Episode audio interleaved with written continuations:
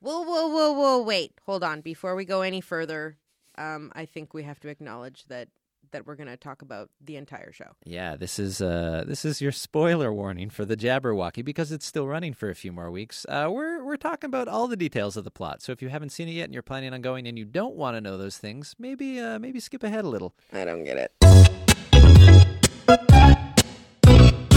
I don't really care. You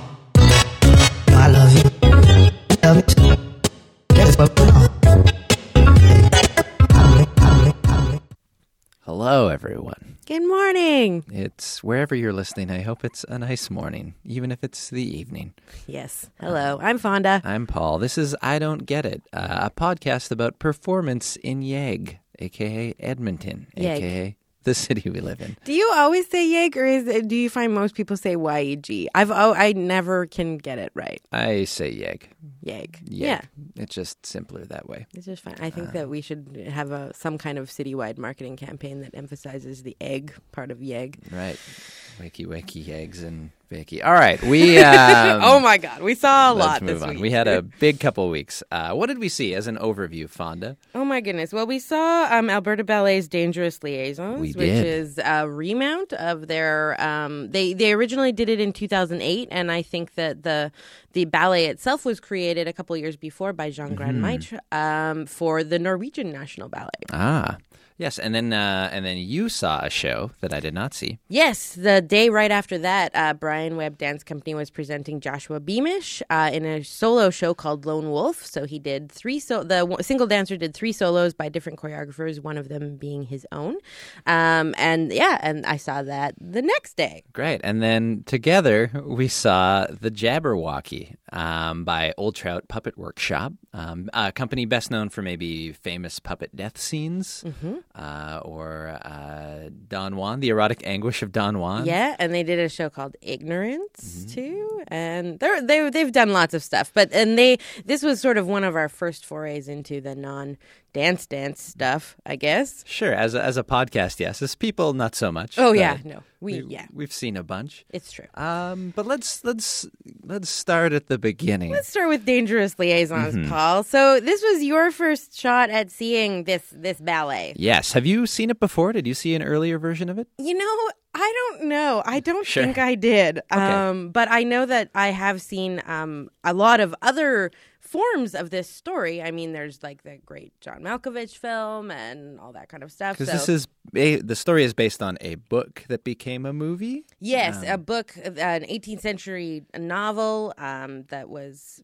became movies and radio plays and plays and all sorts of things. So It's it's had a good run. Um, Yes, yes. It's possibly where the phrase "seduce and destroy" was coined in. probably Um, when that that came up as we were watching it, and I was like, "Huh, is that where that's from?" Yeah. probably. Well, what's funny to me is that it is such an insanely complex story um, to be told to be told by a movement company. Um, that, that I think there's like enough challenge in that itself. sure, yeah. And so so the way it they they did that or uh, worked on that is um they sort of had a scrim, sort of cutting the the stage, uh, the depth of the stage in half, and sort of in the back was a lot of pantomime, and there was a lot of voiceover that was often structured as these two characters writing letters back and forth about each other and giving us a lot of exposition and context as they went.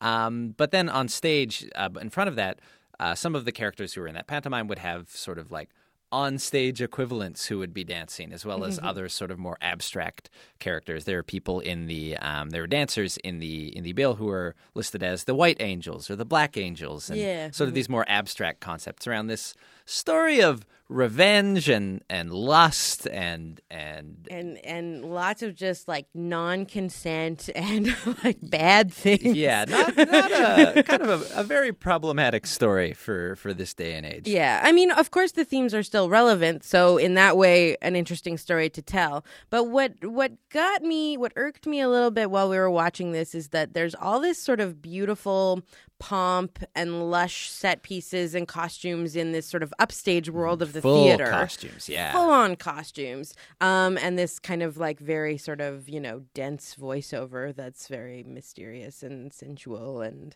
you know, frankly quite taunting Mm-hmm. of of each other in all of these letters. It's just like, well, when are you gonna do what I said you should do? Well, I'm not because I'm going to do this other thing, and it's gonna sleep with this person instead of the person you want me to sleep with. What do you think of that? yeah, and she's like, well, I hate you. Let's just like, uh, I, maybe I love you. No, I hate you too. yeah is uh, anyway so that's what's going on upstage and then downstage there's all this actual really fabulous dance um, jean grand maitre is a great choreographer i love watching his neoclassical stuff because the bodies create all these really sort of arcane strange shapes. Like sometimes they look like gargoyles. Other times they were these weird you know like especially the angels these corps de ballet they're they're you know scuttling across the stage in sort of like a sinister way. And yeah and you can like it feels dangerous. It feels threatening. Um but you couldn't you sort of couldn't see it or you couldn't pay enough attention to it or notice enough of the dance because there's always all this other stuff going on behind them Right. There wasn't really a sense of give and take between the what was happening behind the scrim and sort of in this pantomime and and the stuff on stage, uh, which tended to get a little busy, and especially because it is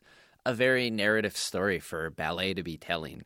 Um, that it sort of got a bit convoluted in in that telling, where it was sort of like, wait, who, who's who, who's Yeah. who's doing what to whom, and and sort of the the emotional uh, arc of that sort of stayed.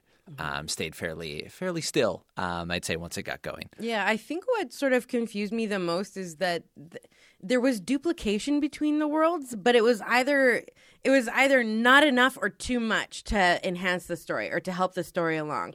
So there there is there are two of each character. Um, but you know, frankly, there didn't need to be. A lot of the characters either you know don't have enough sort of to do, or or their story is so complex that maybe they're better just to be in the theater and have that abstract expression of whatever they're feeling, which is what I think the angels were. So like the the that was their task really, and I think they did that really well.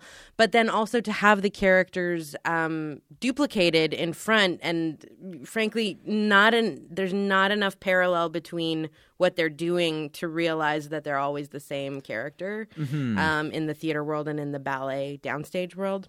Right, because the costuming was very different. Because in, in front they had to dance in in whatever they were wearing, and behind they just had to act and sort of sell it with pomp and Yeah. and all of these things going on. And every so often, you know, uh, simple gestures would match up. Sure, yeah. Um, but that was kind of some of the only clue that you really got. You were like, oh, that's that person. Okay, right, gotcha. yeah, yeah. And, and off the top, when with the sort of first character, it was sort of like they set it up very well, where it was like, oh, the there's one character in this pantomime and one character sort of focused on stage, and Mm-hmm. they were doing the same gestures to sort of link them. But yeah, it was a little hard to follow um, periodically throughout. What about the dancing, Fonda? What stood out about the movement in this piece? You talked a little bit about that. Yeah, um, I talked about the angels already. So the other Mm. parts that I really appreciated in the dance world were the pas de deux, the, t- the duets between all these sort of different matches of lovers. Mm-hmm. Um, and I think that the night that we saw it, Kelley McKinlay and Hayna Gutierrez were playing um, these the so Kelley McKinlay was playing the sort of male evil main role. Um, The Val- Valmont, I think. Is his name. Sure, yeah, yeah, yeah.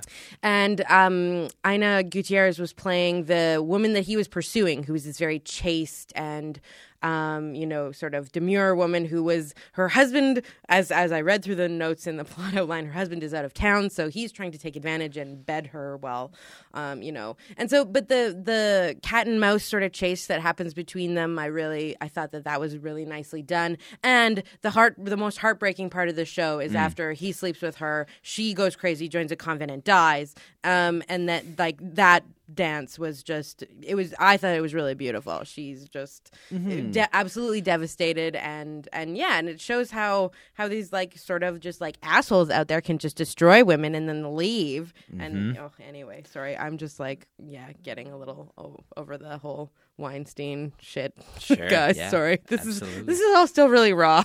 Yeah. Um, yeah, absolutely. And yeah, that was like maybe um, the most affecting part of the the whole show was sort of there where um, there was three or four sort of nun dancers on stage, I guess, and then and then this character who's been sort of like so put through the ringer um, emotionally and.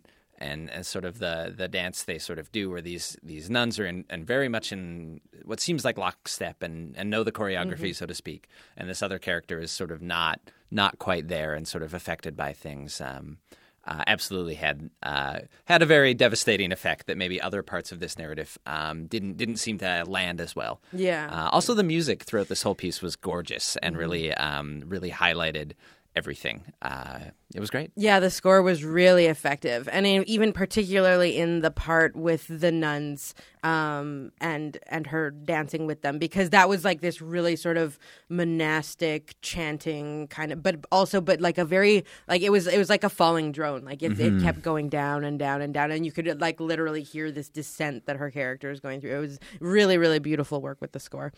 Great. So that was Dangerous Liaisons. Yeah. Okay. And, now on to uh, Joshua Beamish. Yeah, it was called Lone Wolf. Lone Wolf. Lone cause, Wolf. Because that was him. He was the guy dancing Right. on the stage. He, he was the Lone Wolf. Um, only guy, of course, after Brian's obligatory intro in course. the very beginning. Um, yeah, so Joshua Beamish, uh, uh, Edmonton-born dancer, uh, now I believe based out of Vancouver, but he's kind of been all over the place. He's he recently um, had a big show at the Brooklyn Music Conservatory or something. Like it was, just, he's been going really big lately. Cool. So anyway, um, the th- three pieces that he has this lone on this Lone Wolf program. The first one was called Radios. This was the one that he choreographed himself, Okay. Or he choreographed with um, Amy Henderson and his and himself. Okay. So um, it's kind of an interesting piece. He starts out in sort of like a baggy sweater and uh, almost like a kilt type of thing with some boots. And um, somewhere in the costume, he's wearing a radio or a little bit of a speaker so that you can hear, you know, static and music coming from it. It is not on all the time. Most of this piece is actually done in silence. Um, but yeah, you can sort of. It was it was interesting the way that he kind of he, he set up the movement as just this sort of weird balancing act to Okay. begin with. Um like single foot you know kind of trying to and it, over over time you start realizing like maybe he's trying to be an antenna like he's trying to grasp a single signal or something like that.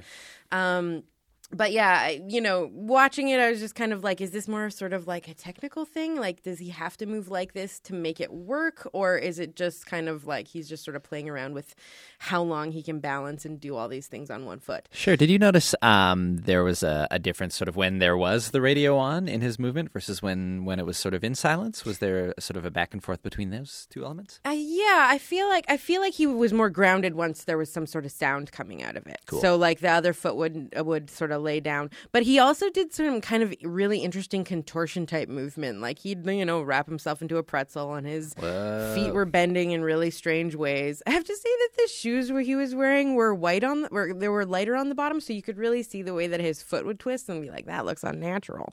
Whoa, cool. Um, so that was interesting. Um, the second piece uh, was called Concerto, um, and this is the piece. Oh, actually, this piece was um, choreographed by Josh Beamish himself as well. It's so it's set to uh, concer- uh, Bach Concerto. Okay. Um, and it, he comes out in a pair of white jeans, um, and it's essentially just like really pretty classical dancing with a little bit of coyness and winks to the audience and things like that. okay, sort of coyness and winks about sort of the technical movement he's doing, or is there like a character that's being portrayed, or is there any sort of sense of story in air quotes that no one can see on a podcast? It feels like it felt it felt very preening. Like it felt Okay. like there was sort of, you know, kind of just like this is me and and I, I he knows he looks great doing this dance because he's like a classically trained dancer in tight white jeans. The music is beautiful and lovely and it's just sort of, you know, that's kind of like Fantasia springtime moment. Great, great. Um, yeah, and I think that this was this was the part where this, actually of the three pieces, this was my favorite one to watch. Maybe it's because I was watching so much, you know, neoclassical ballet before. Right. Um, but yeah, this one was technically you could see like, wow, this guy can dance and move, and he's also just like he knows it. Sure. Was there was there a movement that was uh, perhaps most illustrative or, or most uh, impressive or interesting? I mean, I think that with this one, there there was a there were a lot of um, you know good jumps and spins, like pretty classical ballet, like chaîné spins across the stage, and like you know, I think that it's rare to see a single male dancer on stage um, doing ballet. Okay. Sure, Um, yeah. You know, we see a lot of contemporary male dancers um, doing other sorts of things in solo, um, but to just see like a solo male performer, even in the ballet itself, is kind of rare. There's usually like a duet, or they're always paired with a woman, or something like that. Um, so yeah, in that way, it was kind of neat just to watch someone do something like fairly traditional, but also with this just sort of just like coyness and sexiness to it. Um, do you think there's uh, something in watching that with a with a solo dancer versus often in ballet, as you say, there's like pairs or or big sort of groups doing things. What is it when we sort of see that movement just with a single person? Well, it really allows you to see the character of the dancer. So, you know, his the way that he does the movement, the way that he kind of like chooses to flip his hair, like and that sort of thing. And and the way that, you know, he'll stop and just call attention and make sure that everyone's looking, make sure little wink and then continue on with the next phase of the piece. So, it's it does allow you to sort of absorb the personality a bit more. And with um such sort of like dynamic and interesting movement, it really did hold the attention whereas the first piece was a little bit more cryptic. I didn't really I, I wasn't really engaged the entire time. I was just didn't yeah. Sure. Yeah. But so Concerto was really pretty to watch. Um, and then the final piece was called Fighting Chance. It was choreographed by Noam Gagnon, who we know from uh, Holy Body Tattoo and Cool. all sorts of other very cool things. And this was this was a piece about a boxer. Um, so the stage technicians to start the piece actually go out and tape a red square, which is sort of like the ring, right on the Right. stage. Um, and he starts out. Uh, the the movement in this was really frenetic, um, very. It was very sharp and punchy, like you know you would be during a boxing match. But also, I feel he did a really good job of showing um, like the nerves and the shakes that happen before like something that has so much pressure to it. Okay. Uh, interesting choice was to wear a hood for over his face for almost the entire time, so you didn't really get to see the face. It was mostly just in the movement, and we all know what happens when a dan- when dancers cover up their faces. What what happens? You really watch the rest of their bodies. ah, um, and their bodies become more expressive almost. It's just, just sort of, it feels like a natural thing that your brain does. It just kind of compensates because you can't see your face. So they're like really asking yourself, what does this feel like to him? sure. yeah. Um, yeah, and so in in that way, I it was it was kind of like a heavy piece, a little bit angry, but also aggressive and just kind of and strong. Like you felt like you were watching someone who was really tough and strong, but also there's just kind of like these weird parts where you're like, no, I think he's scared to death. Sure, yeah. So was there sort of elements of uh, boxing in sort of incorporated in that in terms of the choreography and the movement? Yeah, yeah, a lot of it um a lot of it really was the kind of like hopping between the feet, you know, arms up. I don't know boxing terminology very much, but Nailing you it, know like yeah. fists up in front of the face, just kind of like well, put them up, put them up, Sure, right? yeah, um yeah, so you know the form was definitely there. And with the with the hood over the head, you could really feel, you know, that there's that sort of like MMA kind of like fighting, you know, like the you could almost Getting hear psyched the, up, yeah. yeah, yeah, it was getting psyched up, and it, that's what it, what it really was. It was this psychological amping up, and you could see it working in the body, working, and then he'd get into the ring, and there was you know the fight, but it didn't. What I, I don't think that they actually portrayed the fight. I think that it was mostly just the solo of him like psyching up, imagining yeah. the fight, you know, and and like yeah, maybe that's I, should learn more about boxing before I talk about these things. But it was great to watch. It was it, all three pieces showed very different types types of movement, and so you really saw the Beamish's range um, and his physical ability in it. So in that way, it was it was um, pretty interesting to see. Great, yeah. The, the showcase of the the myriad talents of of uh, Joshua Beamish. Oh yeah, yeah. You throw that kid into anything, I'm sure he could do it. Right, great. Um, cool. And then, so the last thing we saw was the Jabberwocky, which was presented by Theater Network. It's the uh, the first piece in their official uh, their main stage season, and uh, yeah, is presented by the the Old Trout Puppet Workshop, who have been here myriad times before. Um, and yeah, as the name implies, uh, use puppetry, but always in really interesting ways. Um, they really explore what that means and what the range of that can be. Um, whatever story they choose to sort of hang that on, it's sort of always told in this really interesting way. Yeah. So in a in a typical old trout show, you might see them, you know, not wearing puppets uh, like typically on their hands and and you know like manipulating marionettes, but they'll, you know, one of their legs will have like a half a costume strapped to it and they'll walk around the stage and that that costume on the leg will become a character. Yeah, absolutely. Um, it's funny in my mind to think of a typical old trout show. Oh, yeah, just in was- terms of No, uh, but just like in terms of that as a as a concept, because they do constantly sort of push into different different ways and what that that can be as as you sort of acknowledge. It could be the leg it can be something else it can be uh, all of these things. And in this this show with the jabberwocky it really uh, to me felt like a lot of the really interesting puppetry was was playing with perspective especially in the the first like 20 minutes or so. Uh, it's based on the lewis carroll poem as the name implies the Yeah. jabberwocky but in sort of a uh, a very extrapolated way it felt. Um, Yeah, I, I so Jabberwocky is a poem that appears within Alice's Adventures in Wonderland. I believe so. Um, and it's it's a nonsense poem, so it works fantastic for a puppet company that tour all over the world. They they're not necessarily doing shows for English audiences everywhere, so they're a, they and they tell their story through pantomime, mime, puppetry, what have you. Um, and the Jabberwock. So how did they present this story of the Jabberwock? I felt like that it really was the the setup in the first twenty minutes that really brought it home. sure. So it's sort of like uh, it's like um, those first twenty minutes. We see sort of this little glowing. Well, we, it starts with sort of a a very Monty Pythonish bit of sort of a drum roll that keeps going and keeps going and then stops, and then keeps going and then keeps going and then it stops, and then some people like hushedly run in in the background and find who's drumming and like take them out, and uh, and then start the show. Um, yeah. So it sort of f- traces like from a single cell this glowing um, spot of maybe talent, maybe destiny. Who knows what its uh, its intent? But it sort of goes, and then it sort of becomes connected to more cells, and then becomes connected to uh, this rabbit.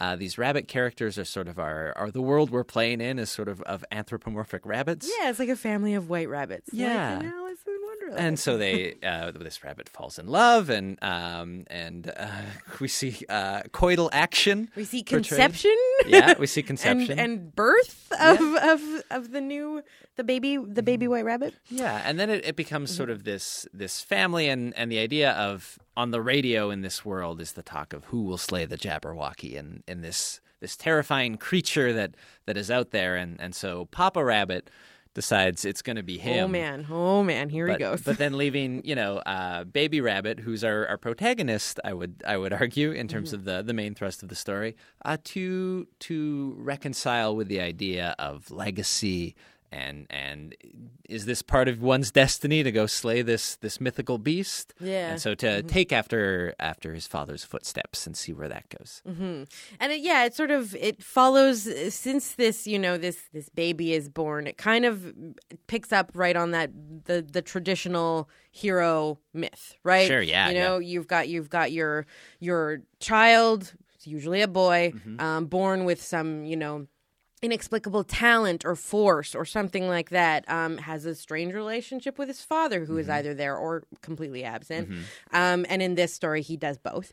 Um, and then you know goes on journeys away slays some dragons maybe does some things learns about life returns and then settles down. So i mean it's your it's your you know typical it- like hercules jesus luke skywalker this It is, the it is the monomyth. Like Yeah. it is that that telling. Yeah. Um and and I think with a show like the Jabberwocky and a company like the Old Trouts, it's the the joy is in the in the telling of that story and Mm-hmm. how it's told and the spectacle of that. In those first 20 minutes, this wordless sequence of going from this single blob of light to to conception Yeah. uh, is is so wonderfully shown and delightful. And there's a, I think maybe the best illustrative uh, example that's easy to talk about rather than see is maybe the the breastfeeding. Oh, moment. the breastfeeding joke. It was Yeah. like so much set and costume and everything for like a two minute long breastfeeding yeah, joke. where where you know we see sort of like these uh, these set pieces are carted out that give us the sense of like we are in the perspective of the mouth of the mouth. yeah, Yeah. with this tongue, and then a giant breast comes out, and then a, a character emerges as the milk and sort of walks into this mouth, and then two um, crab-like characters who shout enzymes. yeah, they're uh, obviously the enzymes. right break break down that milk and Yeah. sort of this this strange and surreal and beautiful sequence that's uh, told wonderfully and and clearly for a mostly wordless tale i would say like that, Yeah, most of this was uh, words were used sort of to accent things radio etc rather than Um, or like to make a little clown-like point on like this is what's happening. We're Yeah. enzymes. We're Um, enzymes, or ever, and every so often, yeah, on the radio or later on the TV, um, there's this call back to the Jabberwock, Yeah. um, the monster, you know. And uh, what was funny is that um, as soon as I got home, uh, you know, s- someone asked me, they're like, "Oh well, what did the Jabberwock look like?" Because they're they know it's the old Trouts, and everything is so visually rich about these shows. And I was like, actually, you didn't see the Jabberwock at all. Yeah. Because we don't, you know. So what is? What do you think the Jabberwock is, Paul? What is this show trying to tell us? The Jabberwock is inside us all. Um, you know, it's it's this idea. I think to me, what came across was this idea of the these quests, and we were raised, and you know, based on what our parents tell us and our world tells us, we're given this idea of what we're supposed to do. We have to go do this thing, and then we'll be great. Um, and then, and but maybe, maybe the most important thing you can do is is care for the people around you, and and look at whatever sort of slice of the world is yours, and and take care of it. So, so yes, we go to the the city. We we this character goes to the city. They sort of lose track. They get a Joe job, um, a sort of dead end Joe job. They find they find love or or something. Uh, Something like it, uh, but then they're they're unsettled. They leave again. They they and they are eventually welcomed back after sort of leaving again. Um, but we, and then you and know, reconciles with his father. yeah, reconciles with his father in a really sort of heartbreaking way of sort of like looking at the realities of this old this old character and what does it look like um, to take care of someone who's Yeah. who's that old and It's the cycle of life, right? It comes right back around to that old age, and now he's caring for it. right Yeah. and then and then with a, a new child entering the picture we sort of the last the last shot of this this show sort of has this glowing uh, returns to that single glowing cell and the idea that this is something that's now passed along in the new baby In the rabbit. new BB. Yeah. Uh, so the I mean, technically, what is happening in the show is incredible. Mm-hmm. Um, they the amount of investment and craft Yeah. that goes into each of these, you know, like uh, sight jokes. Yeah. Um, are just incredible. So there's throughout the piece, they're constantly changing scenes, and a lot of times they're doing it through these sort of like.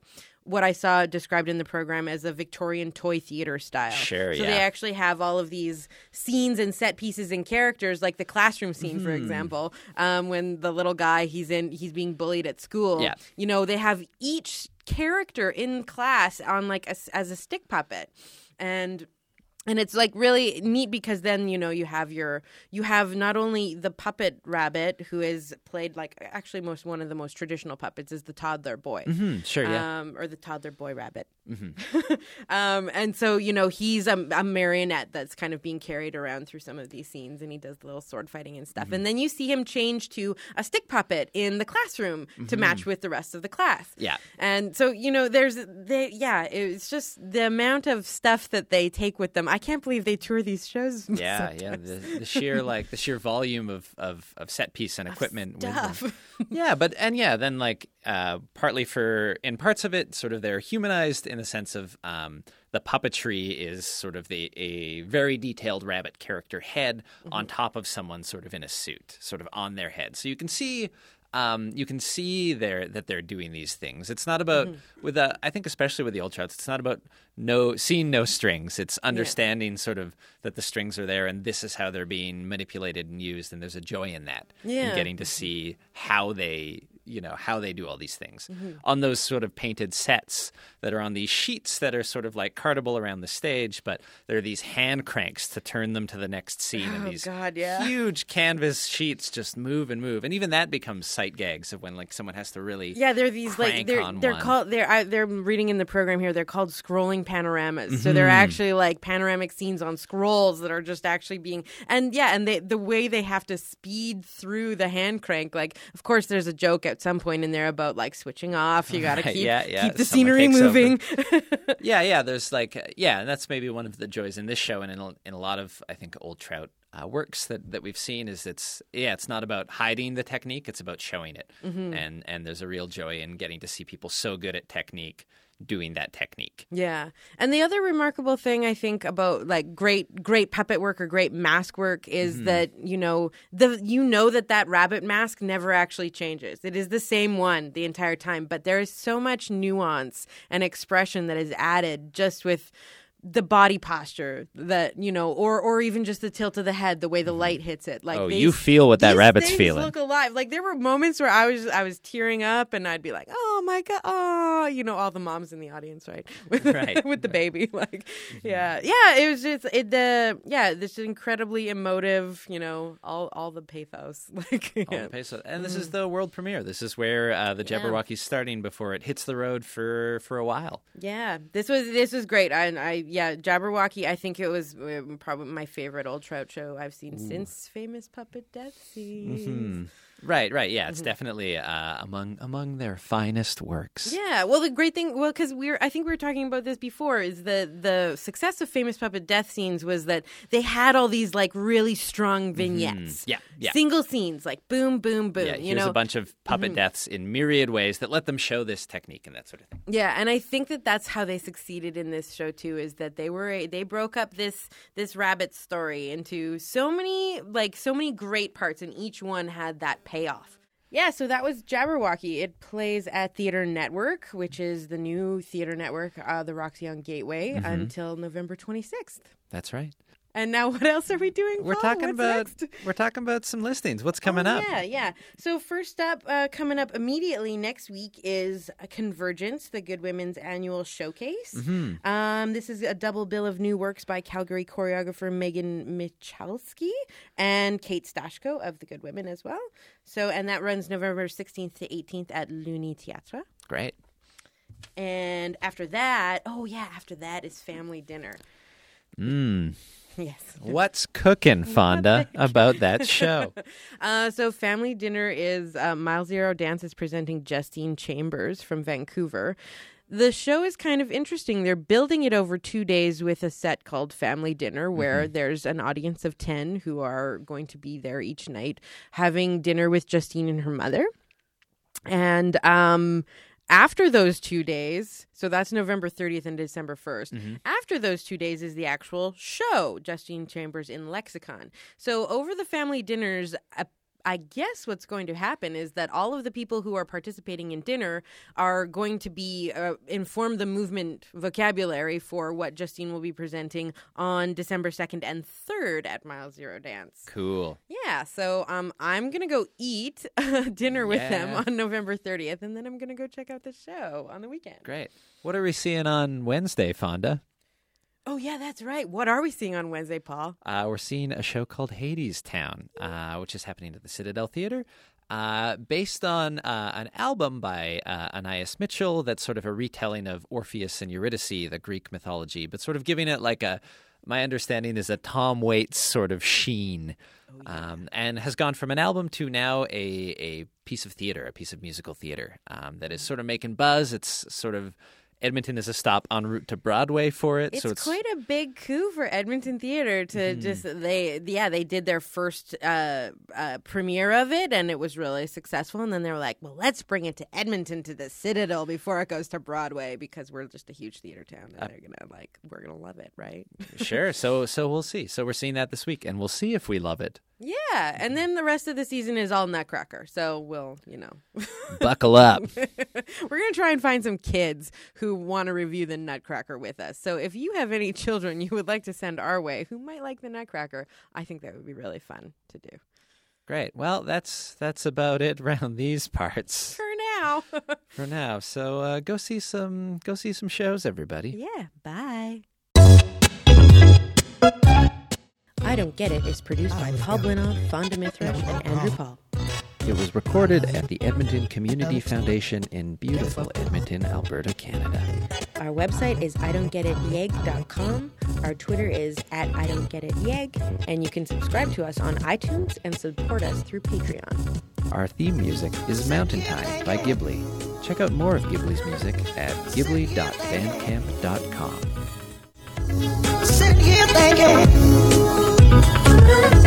Sitting here thinking. Sitting here thinking. I love